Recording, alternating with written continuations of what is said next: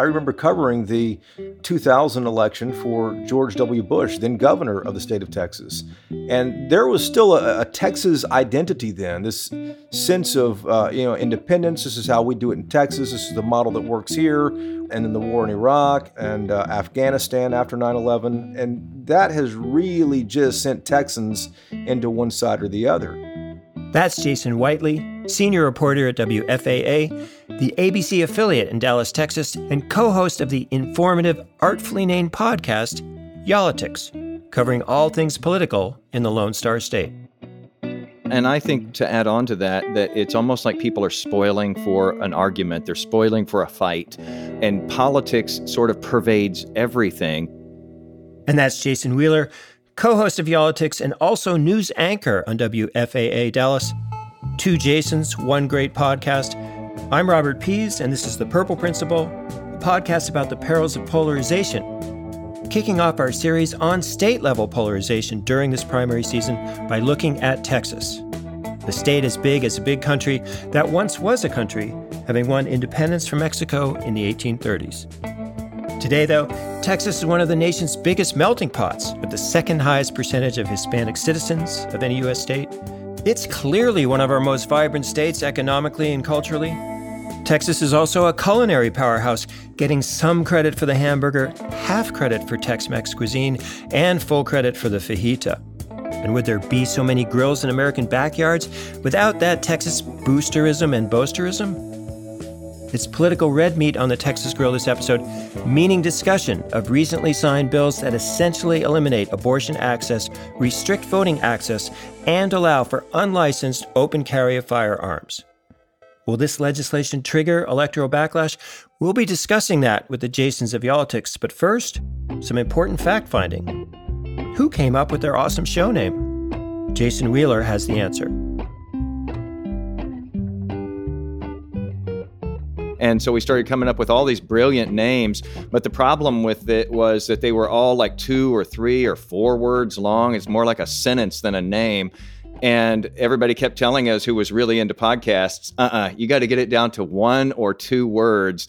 And I was standing at my desk after we brainstormed forever and ever, and I just said, Gosh, it's almost like, you know, you need something that rhymes with politics, politics, and y'all-itics popped into my head and I had remembered some old branding marketing training from a long time ago that said people tend to remember words that are not really words. So, you know, obviously y'all-itics is a mashup, it's not a real word, and so it might uh, be something that people remember more. Yeah, it's great. And it derives from analytical science, right? Something you studied in college? mm-hmm. Way back in the day. Yeah. yeah. Well, it's a great name, and you've done, if I'm not mistaken, over 150 episodes, which is quite a record. Do you have a favorite guest or guest insight that you just keep thinking back to? That's a good question. I mean, we've had some good episodes that, listeners have liked. But one of our most listened to was when the Lincoln Project came on uh, with us right after January 6th of 2021 and said that they were going to start targeting no longer Trump since he had lost the election, but they're going to start targeting Ted Cruz. And that one got uh, a lot, thousands, tens of thousands of, of listens. So, this is part of a series we're doing on polarization at the state level. And there's the feeling, I think, that Texans have a really strong identity. And we just wondered is this polarization starting to weaken that identity? Are people becoming more sort of Republican or Democrat in the national model and less commonly Texan? I think so. I think people here would argue that fiercely because people do like to still, you know, maintain that they have that quote unquote Texas independence, that independent streak. Uh, but when we get down to it, and this is what I say about Republicans and Democrats too, I think that you have a lot more in common than not. And I think that one of the things you have in common is that you like to think that you're perhaps more of an independent thinker than you are. If I can add one more thing there, Robert, I'll bring up the G word because I think that's a big part of this in Texas and everywhere else, and that's gerrymandering. We just heard from, in one of our podcasts recently, from a Republican county judge in Tarrant County, which is right next to us here in Dallas. It's where Fort Worth is located. And he talked about how before the last redistricting that was done um, from the 2020 census, he could count one, maybe two senatorial districts in the entire state of Texas for the Texas Senate that was actually a toss up. Everything else is safe Republican or safe Democrat. No chance, uh, you know, at least in his mind, that it was even possibly going to flip in those places. We also listened in that episode about your, your discussion about upcoming primary races, and it does seem like there's special attention to the attorney general's race. So I was wondering if you could tell us who's in the running, why that race is so important, and maybe especially important in Texas. Yeah, we've uh, done a, a, couple of episodes on this, uh, but the Attorney General in Texas, just quick zoom out on this thing, is the third most important elected official in the state. It's the state's top cop. Right now, it's someone who is uh, named uh, Ken Paxton. Ken Paxton might have made news in other parts of the country. He has uh, he's sued Biden and Obama a number of times. He was a massive Trump supporter. He's still in office. He was there on January 6th on the ellipsis there with President Trump at the time, you know, rallying the crowd before they marched down to the Capitol. But Ken Paxton, for as much as primary voters love him in Texas, he's also been caught up since he was first elected in 2015 on a felony state charge for securities fraud. Here we are seven years later. That charge has never actually gone to trial. It's still pending, it's bounced around the state, and it's still out there. So Paxton has some ethical issues. That has launched three people running against him. The first is a congressman named uh, Louis Gohmert. He is uh, a far right congressman, a, a, big supporter of President Trump. The second is uh, our land commissioner here. His name is George P. Bush. He is uh, Jeb Bush's son. He's the uh, you know uncle. Uh, his uncle is George W. His grandfather is George H. W. Bush as well. He is a big Trump supporter too. Texas is precious, and we must protect her. Under the leadership of President Trump, our country was strong and vibrant again. But because of the failed leadership of liberal ideas, our country is suffering. And then the last person in the race is a former state Supreme Court Justice, Eva Guzman. So these are solid people who are entrenched in the GOP in Texas who think that Ken Paxton is vulnerable for those reasons I just mentioned. And I think you're coming up on about 20 years now as a Republican trifecta with no state level Democrats. But the legislature's recently passed some pretty strong stuff. If you think about open carry, restrictive abortion, restrictive voting access. So it would seem that maybe there should be a pendulum swing. There often is after strong legislation. Is there any sense of that happening? Yeah, at the end of the day, Republicans go vote in this state. Democrats just don't go vote. Beto O'Rourke is a former congressman from here. He ran against Ted Cruz. He's running for governor right now. And one of his famous lines in the campaign trail is Texas is not a Republican state, Texas is a non voting state. And he is right about that. And Robert, just to point out too, while Republicans dominate the state at all levels, this state is shifting demographically here, and we've seen this in the numbers, and that's what has uh, the Republicans kind of spooked in this state. There are a lot of people moving to this state from East and West Coast. There are uh, a lot of immigrants coming here. And with diversity and the change of demographics, we are seeing the past few years how Republicans aren't winning by as large of margins as they have in the past, and that has uh, you know conservatives concerned. I, I, did pull a few stats on this.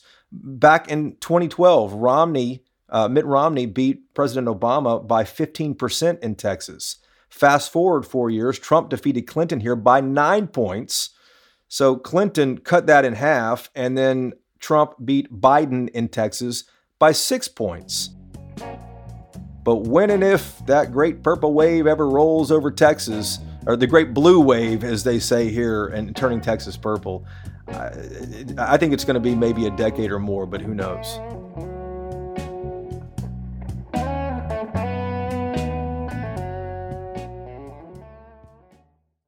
Those are two special Jason guests today, Jason Whitely and Jason Wheeler, co hosts of Y'all-itics and anchor reporters at the ABC Dallas affiliate WFAA. That was Jason Whitely there, making a point about the change in presidential voting patterns in Texas and the possibility of purpling trends. However, we have two highly informed upcoming guests who question that projection. Dr. James Henson, director of the Texas Politics Project at UT Austin, a respected political scientist and pollster who's been gauging voter sentiment in Texas for over a decade. The question you ask in the overall sense of essentially was the Republican agenda that was passed and signed by the governor in 2021 a bridge too far for a general election in 2022? Those are positions that are obviously opposed by the vast majority of Democrats, but that split Republicans. And so you get very narrow Republican majority support for those, but a very significant pluralities of Republicans that oppose that. This is legislation that is promoted by Republican legislators who do not want primary challengers from the right and are not afraid of the general election electorate or at the very least are willing to face that problem when they have to. I mean, I think as we look at polling and we look at the electoral environment, I don't expect that this is going to work to Democrats' advantage extensively. Dr. Henson's caution against blue or purple expectations in red Texas is echoed by another uniquely positioned observer of all things Texan, Dan Goodgame. He's editor in chief of the widely read and widely respected Texas Monthly. I think some analysts get this wrong because they assume, as leaders of the Democratic Party in Texas do, that the rising proportion of Texas who are, quote, people of color, end quote, will automatically vote Democrat. And never mind that many Latinos are Catholics who support abortion restrictions, that they favor uh, restrictions on immigration, larger police forces, and a strong oil and gas industry. And I think that's, you know, that's one of the reasons why this you know, demographics is destiny argument is not proving out. Important things to bear in mind. But what about Governor Abbott's rallying cry of Don't California My Texas? Might the continuing movement of California citizens and companies into Texas be tilting that all red political balance? Jason Wheeler is first up on that trend. Yeah, that's an interesting phenomenon. And I think it cuts both ways. Interesting thing is, though, even though both parties are sort of welcoming them in that way, you do hear a lot about, you know, sort of the big bad Californians. You know, they're going to come here and change our state. They're going to don't California our Texas uh, sort of thing. The funny thing is, you don't hear anybody saying don't California our Texas when, you know, like Governor Abbott and his predecessor, Rick Perry, were extremely aggressive and continue to be so in going after California businesses to get them to relocate to Texas. So they don't mind Californiaing our Texas in that way. Uh, you know, when, when they're going after a SpaceX, a Tesla, a Blue Origin, Toyota, you name it. I mean, the, the list just goes on and on and on. Yeah, but it does seem like we've been reading that Texas is, you know, trending more purple, trending more blue for a long time, and it just uh, the the finish line keeps moving forward. You know, they keep moving the goalposts. So why does the national press continue to get that wrong? And is there a risk of doing that again in the anticipated race between Governor Abbott and Beto O'Rourke? I don't think they're getting it wrong. I mean, if you look at the numbers, especially the presidential numbers, you can see it actually changing like that. But everyone wants it to happen in that you know in this cycle or that cycle. It's it's not going to happen as quickly as people expect it to happen. But the trend lines are clearly showing that Texas is heading purple.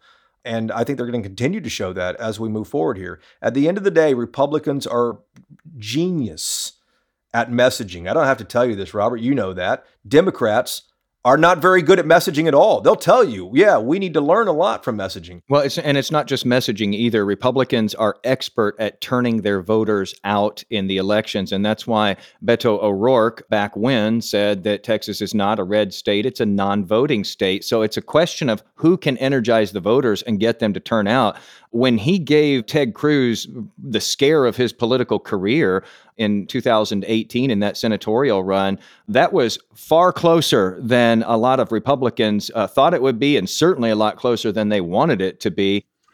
That's interesting. And speaking of Beto, I don't know if you remember uh, during the race with Senator Cruz.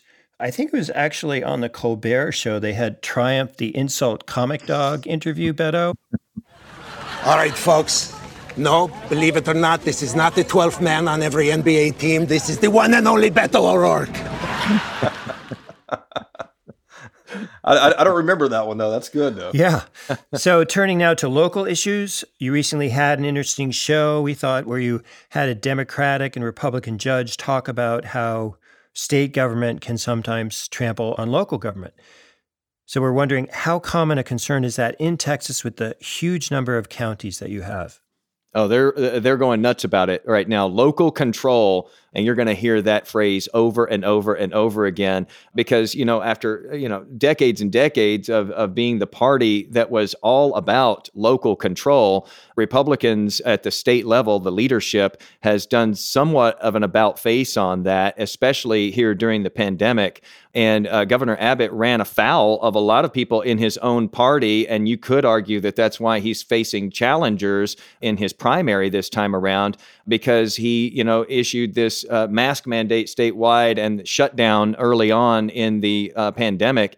And now you see the flip side of it. He's not making anybody happy because now he's got an order out there saying that at the local level, you cannot uh, mandate masks as a local governmental entity. What about the state legislature then? After two decades in power, are there any Republican members more open to negotiation and compromise?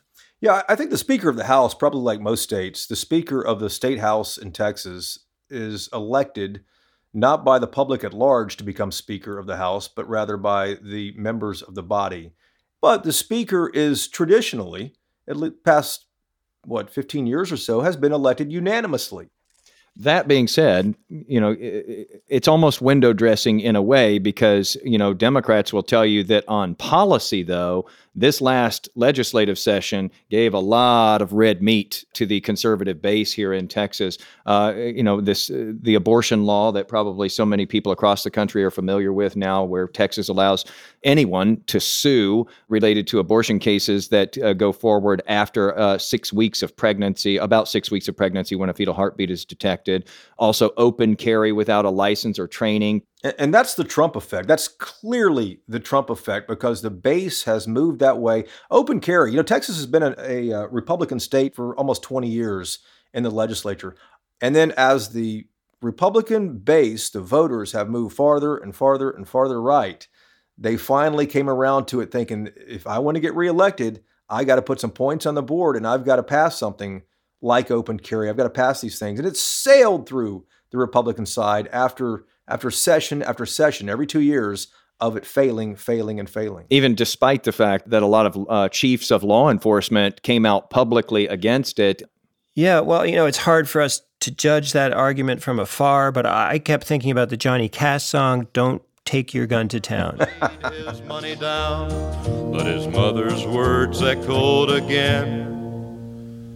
Don't take your guns to town, son. Leave your guns at home, Bill.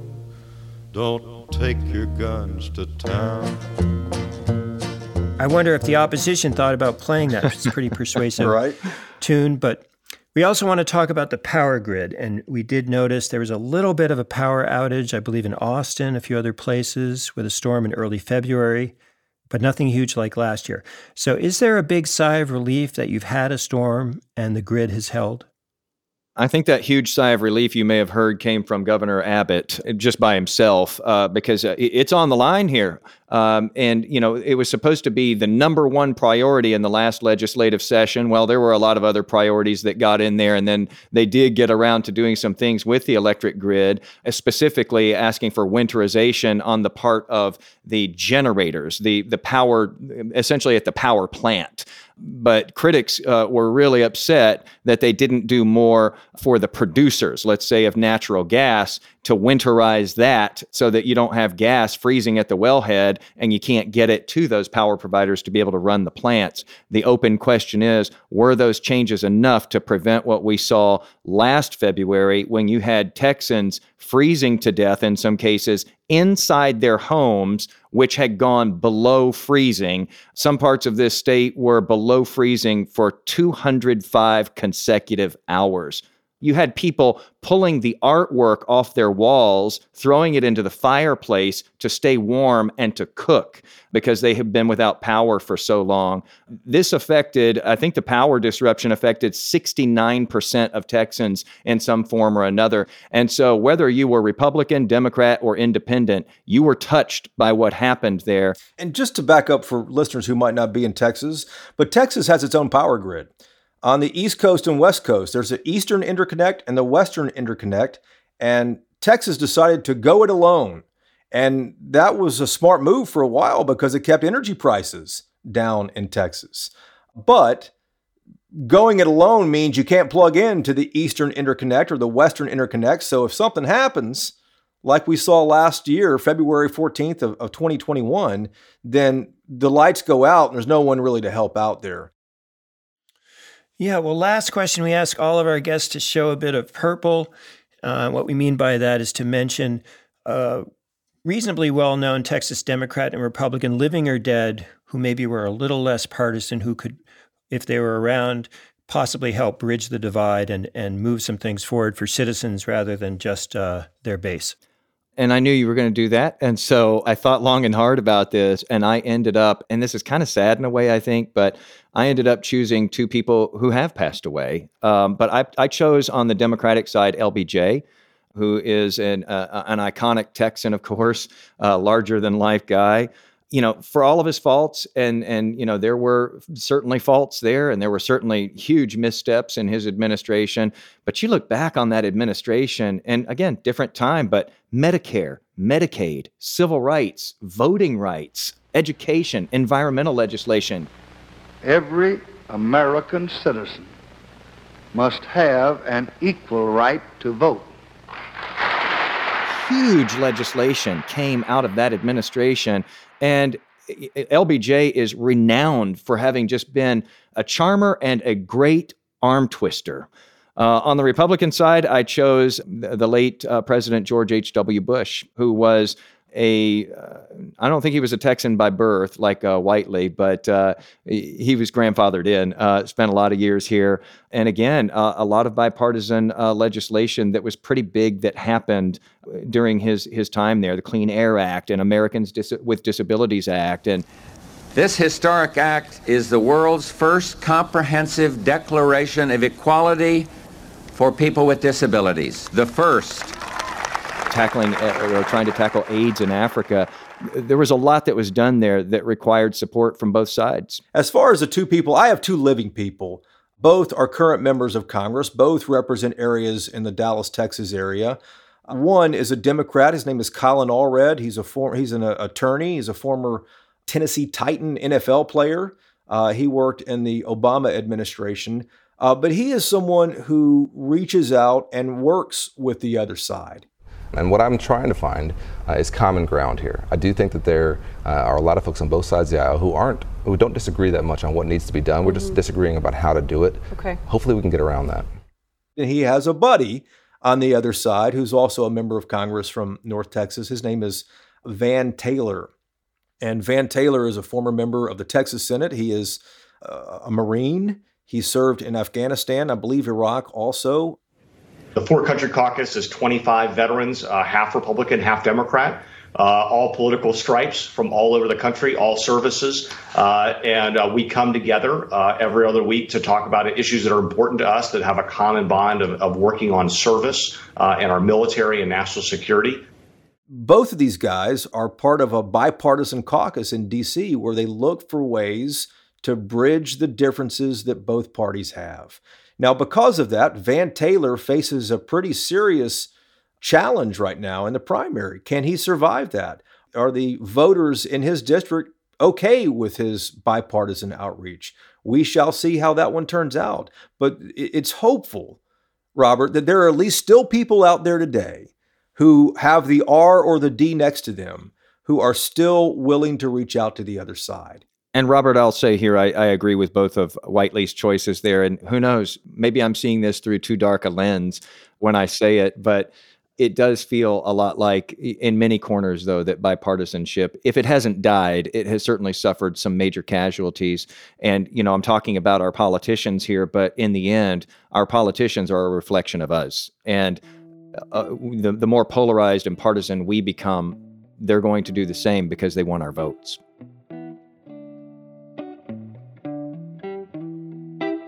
That was Jason Wheeler there making a point about acute hyperpartisanship among politicians and voters, not only in Texas, but in the country writ large.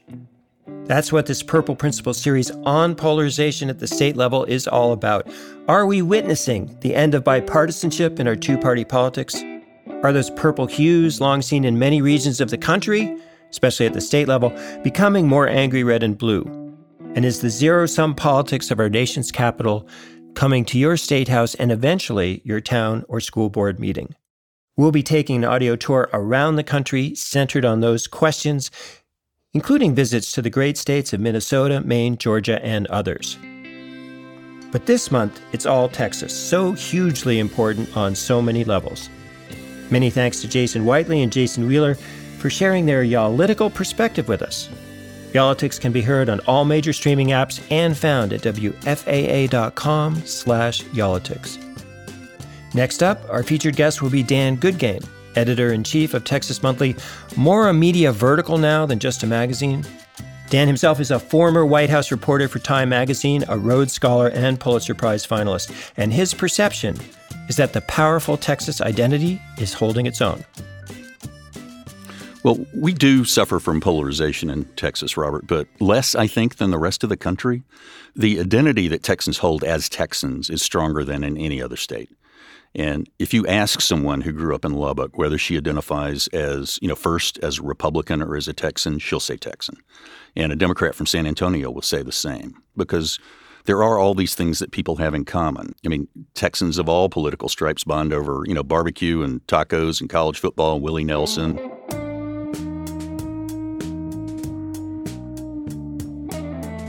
Texas Identity Part 2 next time on The Purple Principle with Texas Monthly editor in chief Dan Goodgame. We hope you'll join us for that episode and travel with us for this extended series on state level polarization. Also, please join us on Apple subscriptions or Patreon for exclusive content. This is Robert Pease for the whole Purple Principle team, with special thanks to composer Ryan Adair Rooney for some additional Texas twang. The Purple Principle is a Fluent Knowledge production.